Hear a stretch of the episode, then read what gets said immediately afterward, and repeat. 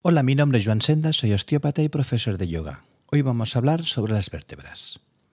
El funcionamiento principal de las vértebras es la de sostén del cuerpo en bipedestación y además del sostén de los órganos.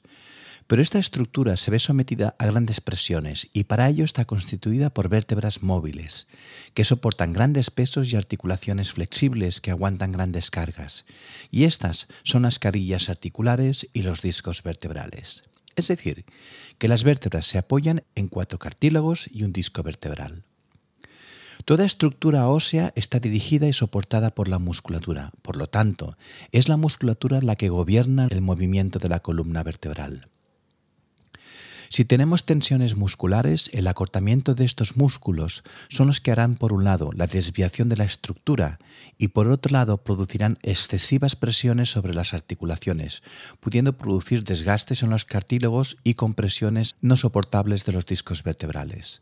La estructura de la columna, aparte de las tensiones de la musculatura, también dependerá de la base estructural, es decir, de los apoyos de los pies. Si tenemos un pie plano o con demasiado puente, genera una desviación de los tobillos, de las rodillas, de la pelvis y de las vértebras, generando desde artrosis, escoliosis hasta hernias discales. Para tener una buena salud intervertebral necesitamos una buena base, musculatura lo suficientemente tonificada para soportar la estructura pero lo suficientemente flexible para poder mantener el movimiento de la columna sin comprimir en exceso las articulaciones. ¿Cómo lo conseguimos?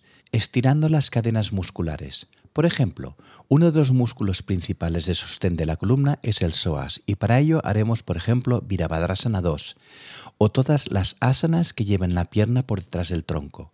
Si tenemos el psoas derecho corto, llevaremos la pierna derecha hacia atrás, al menos tres minutos respirando larga y profundamente. Estirando la cadena muscular posterior como por ejemplo Pachimottanasana o Janusirsasana estirando la cadena muscular anterior como por ejemplo Ustrasana, estirando la cadena muscular lateral como por ejemplo Utita Trikonasana, estirando la cadena muscular cruzada como por ejemplo Ardha Machandrasana. Pero no solamente tenemos que estirar las cadenas musculares, sino también la tonificación, como por ejemplo asanas de fuerza, Chaturanga Dandasana o Purvottanasana. Otro aspecto importante es la hidratación de las articulaciones. Si los músculos están esponjosos, libres de tensiones y bien nutridos de sangre, estos aportarán los nutrientes y la hidratación necesaria para que los huesos y los cartílagos estén bien hidratados y puedan conservar su flexibilidad.